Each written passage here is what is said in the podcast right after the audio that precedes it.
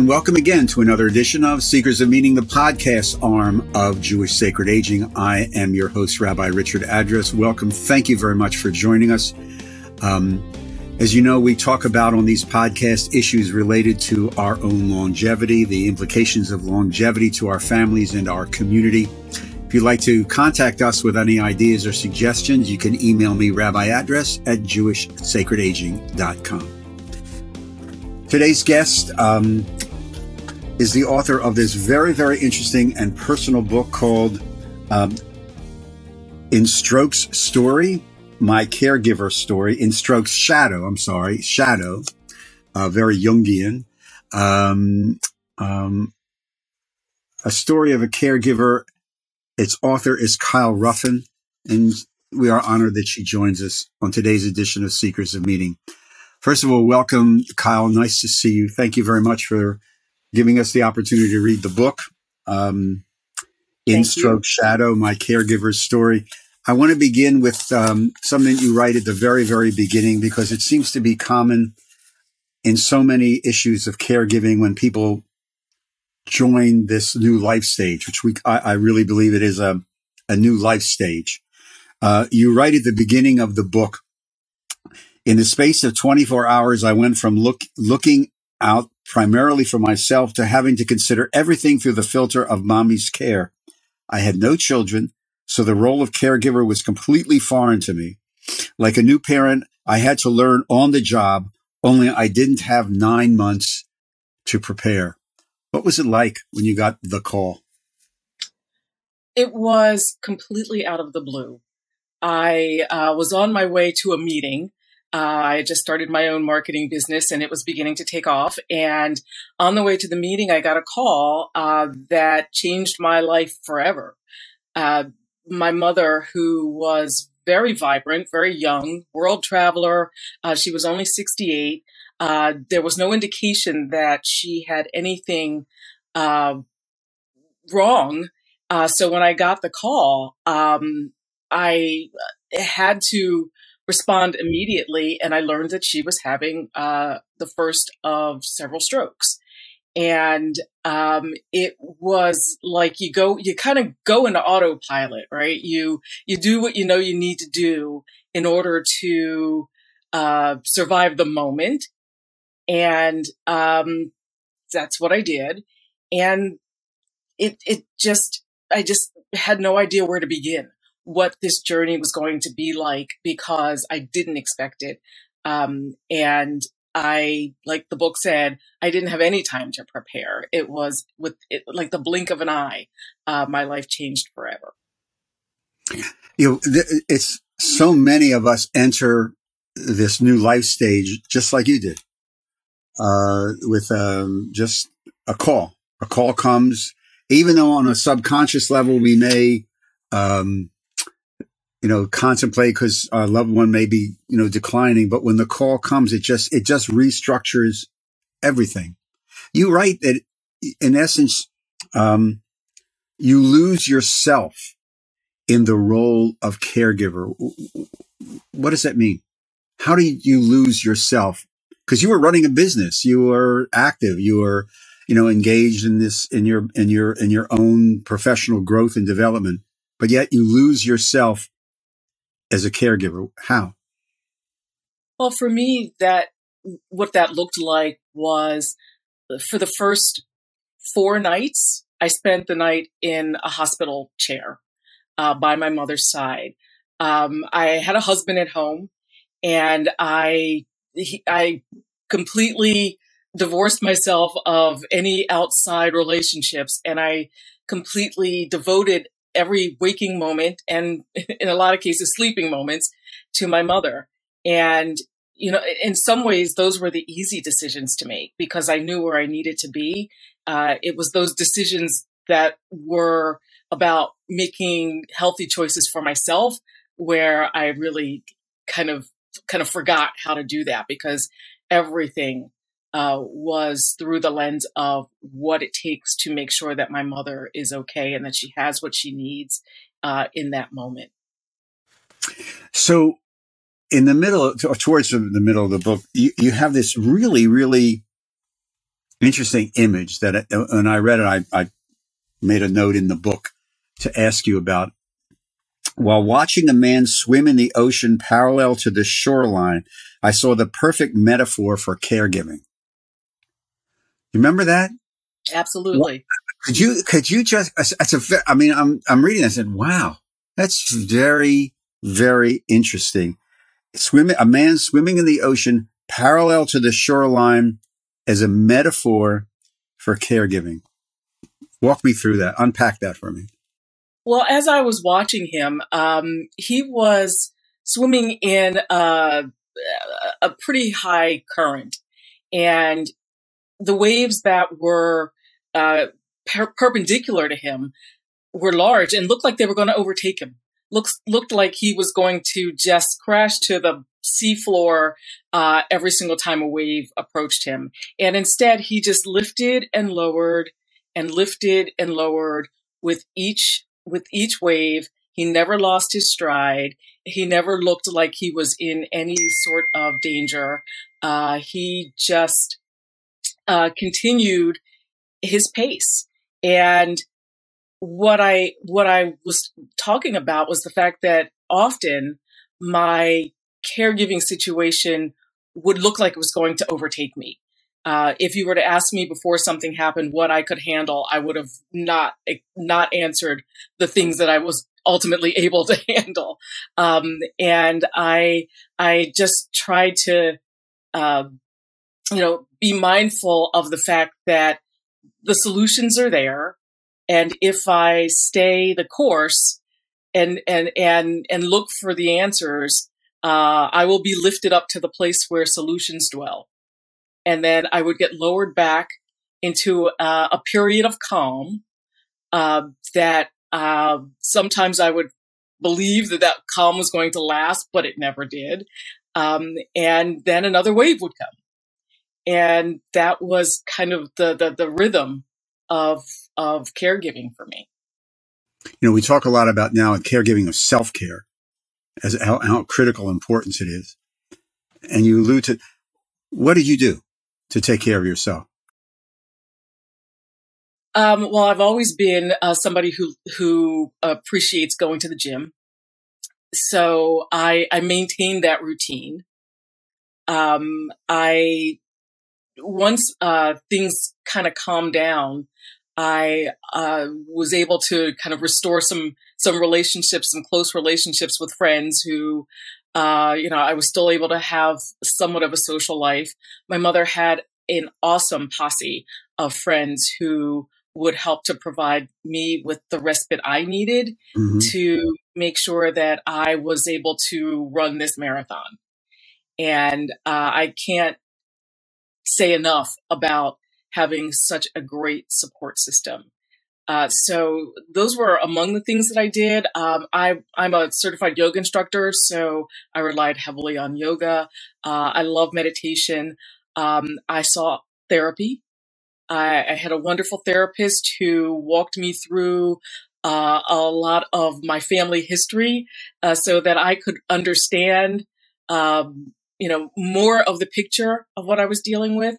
And um, I, I just tried very hard to to to make sure that I was ready for just about anything uh, that came along. Because if I hadn't, um, I don't know. I, I I I think I feel for people who aren't who aren't mindful of the fact that you you need time to prepare and to to be out of crisis, uh, so that when the crisis does occur, you can uh, face it um, some people I think live in that crisis for too too long, even if it's only in their heads. And I knew better than to do that. You you alluded to the posse and you alluded to the therapy, which is extremely important in helping to navigate a lot of the feelings. In caregiving, so many emotions from family of origin stuff get played out. You write about that. In fact, you write about it quite a lot in throughout the book, not just one chapter, but your father and your sister Lynette, they, they appear as very powerful supporting characters in this book. What was channeling them, how was that helpful to you in caring for your mom? Well, it was helpful to me in that I learned uh, after losing my father, who was only 58, uh, in 1995, and then I lost my sister. She was only 42 in 2002. Um, and uh, my father died suddenly. And when you lose somebody close to you suddenly, you, uh, at least for me, I ended up with a lot of regrets. Uh, things I never said, things I, I, I wish I had uh, uh done with him or for him.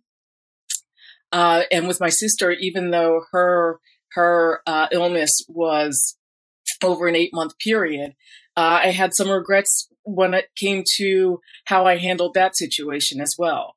So when my mother got sick, um, I was determined not to have any regrets when this was all over.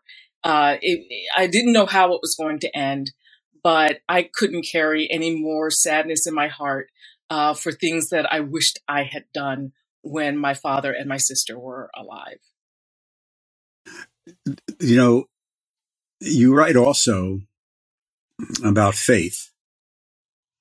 You have this wonderful line, one which I, I did underline, um, about your own faith community. You write, we were Baptist, quote, we were Baptist, baptized in the sea of suffering with no shoreline in sight, unquote. Um, what does that mean? Well, I, I, I think it's sort of, you know, how martyrs are born, right? Uh, even if you're alive still, you, you're taught that you have to sacrifice yourself. And, and if you're not sacrificing yourself, um, then you're not living uh, a godly life. So if, and I think that got translated in my family uh, to if you are a caregiver, the needs of the person you're caring for always uh, are more important than your own needs. After all, they're the one who's suffering. You are not. Um, and, you know, there are lots of passages in the Bible that say, you know, the child must sacrifice themselves for the good of the parent. And I know my mother believed very strongly in that. And there were expectations that she had that were different than uh, the expectations I had of uh, the dynamics of our caregiving relationship. And many of hers were born out of her, her religious belief that uh, you, you, you always, always sacrifice yourself for the betterment of someone else. Was, was your faith important to you in this, in this journey? Um, well, uh, you know, I'm still grappling with my faith. That's a, um, it's, it's, a lifetime grapple. I, um, I'm, I'm not someone who, uh, attends church or, uh, spends a lot of time in religious settings. Um, and, uh, on the one side, I could say I'm maybe agnostic. Uh, but on the other side, uh, I read, uh, I've read the Bible, five times through. Um, and uh, every morning I say this, the uh, prayers of protection uh, that my grandmother taught me when I was a child. So I, am like sort of hedging my bets, right? I'm, trying, I'm, making sure I have all the bases covered because uh, faith is not about knowing for sure. So uh, my actions might indicate that I am someone of faith. And um, but my faith in myself, my faith in my understanding of the universe, uh, as much as one can understand it from you know this seat right here. Um, those those things did carry me through. We're speaking again with Kyle Ruffin, the author of In Strokes Shadow, My Caregiver Story. Um, technically, um, the book is available through, by, how? Uh, the book is available. Uh, it's available on Amazon and on BarnesandNoble.com. Uh, but uh, if you go to my website, mycaregiverstory.com, there are several other links that you can purchase the book through, including a couple of local bookstores that have it on their websites. Uh, Ida's bookstore, uh, which is located in Collingswood, New Jersey, and Inkwood Books, which is in Haddonfield, New Jersey. Both of them are carrying it, as well as Harriett's bookstore in Philadelphia. So that's for, for the people who are not living in the greater Philadelphia area. Those are places around where we are. But if you're all over the world because the, the podcast gets picked up, go to the Great God Amazon and you're probably in, in, in good shape or uh, Kyle's website, which again, Kyle is mycaregiverstory.com. One of the issues that you raise throughout the book I think you, you started with with a, an approach when when mom just had gotten sick, and um, you you talk about moms, or you call her mommy, uh, which is in itself the way you describe it is what you always called her, and that's what you're gonna. That's that's who she is. Um, mommy's reluctance um, to trust the medical system, and um, the culture that your mom represented. Um, and then you you also talk about the the cultural difference growing up as in an African American culture in the United States of America with the approach to the the medical system and the trust in the medical system. I think, and you do allude to the Tuskegee incident. Could you? I think it's important for people to understand um, uh, that there are cultural differences in the populations in the United States of America of how we look at the how how that culture looks at the medical system based upon previous cultural experiences. Could you? Because I think that's part of part of what you're teaching in this book. Could you walk us through that? Well, um, my mother was born in 1941 and um, I don't have the exact dates here now, but okay. you know the Tuskegee trials uh, were happening during her lifetime, and they were things that people in our community were very uh, aware of, and that uh, created a deep-seated mistrust of the medical system. Uh, even though there were uh, black medical professionals who were part of the uh, experiments, it, it, was just proof that you just can't trust anybody. Uh, and my mother was someone who never went to the doctor.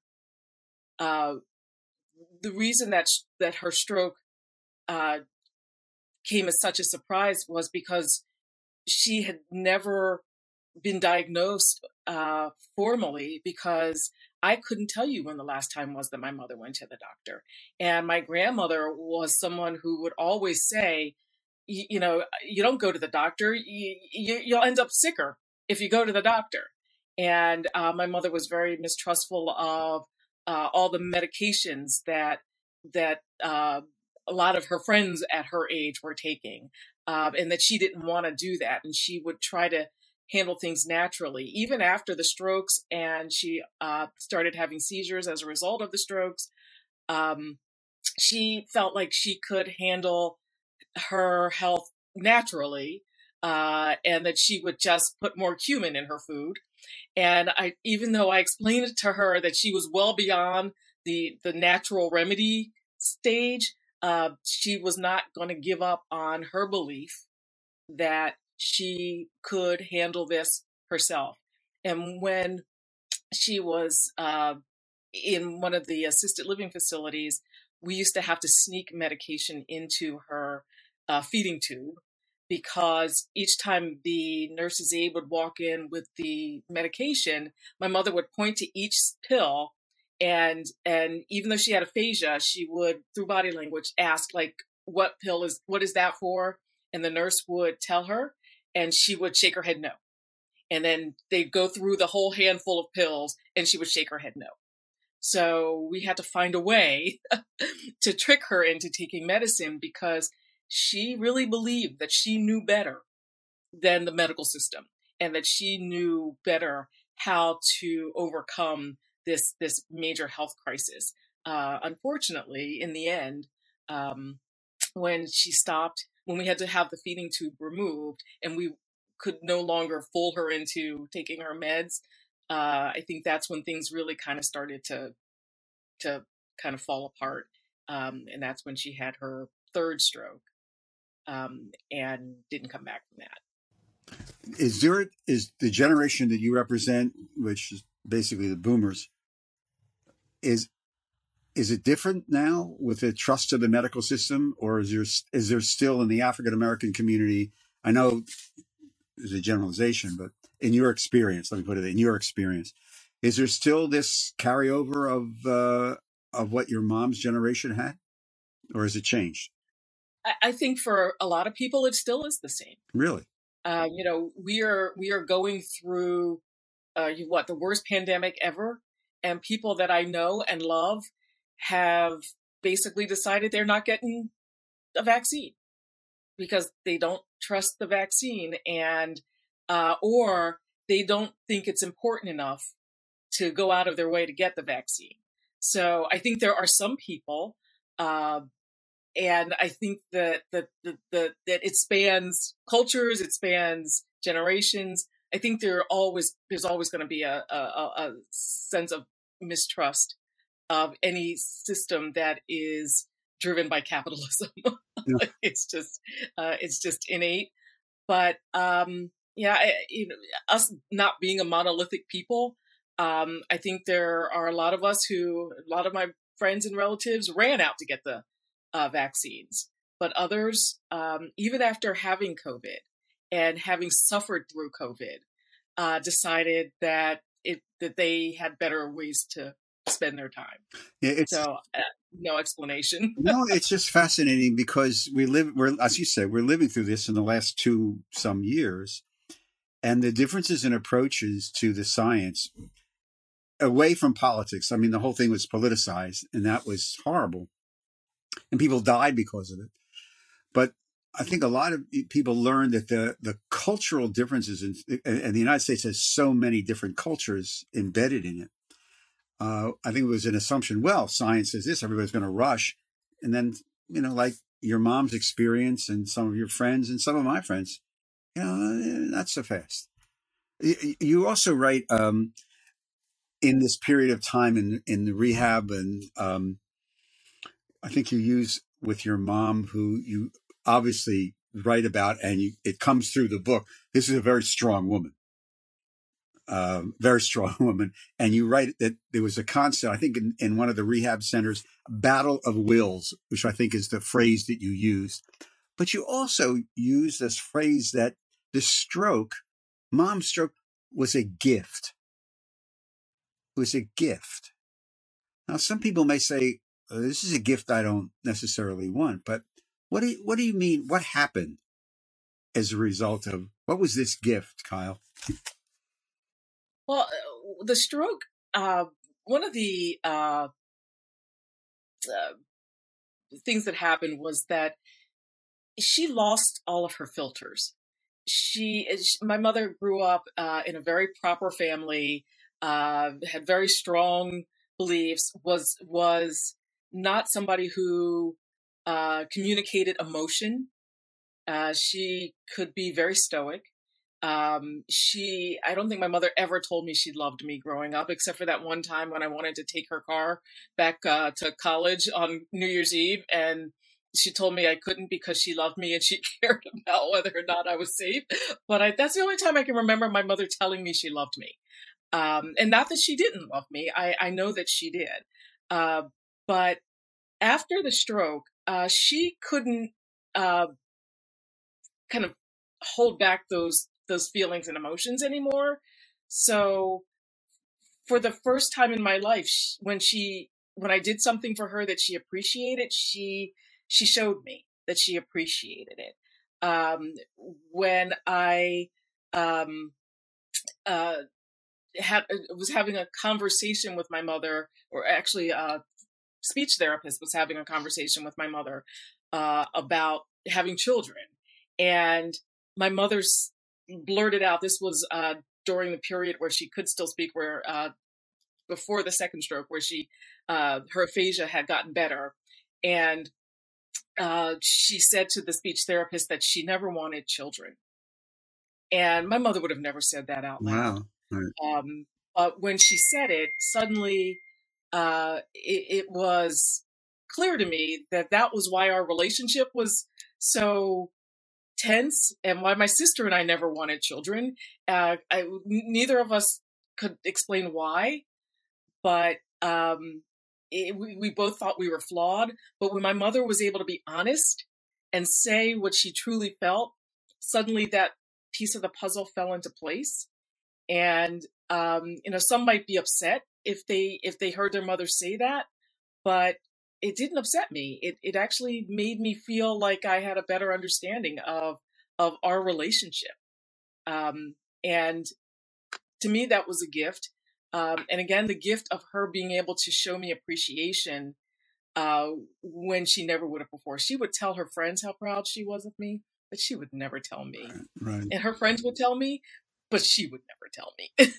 so it, it's just fascinating, and, and, a lot of the work that we do in the Jewish Sacred Aging Project about the, the the power of family of origin stuff, the stuff that happens, the messages that get sent to us either um, frontally or subconsciously or by actions rather than words as we're growing up, and how we intuit them, and how they bubble up at various, especially as we get a little older, and when life and and life moments like the caregiving. That's why caregiving is such a we we call it a new life stage. I, I really do it as a new life stage, and so many things happen. You you conclude this journey um, with this very interesting scene uh, with the removal of life support, and you you write in a very lovely sentence or paragraph. I forget whether it's a sentence or a paragraph. That when you're there in the moment, you know, it wasn't. I think quote not a lifetime or Hallmark movie. Uh, in the you know which we've all seen. Walk me through that moment, if you can. Well, the doctor had finally convinced me to uh, remove life support from my mother after her third stroke, and um, I began calling uh, you know, her her friends and and and family uh, to let them know that this was the end. And they all assembled around her, and uh, they removed the life support, and we were all standing holding hands.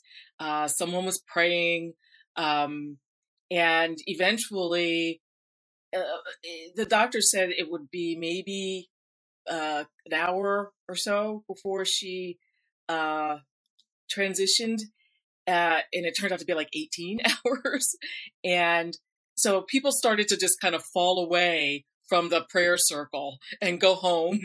And I slept in the chair again that night. And the next day uh, was when she finally passed. But you have this image of people like wailing and there's gnashing of the teeth and, and uh, everybody's just kind of dying inside to watch this loss.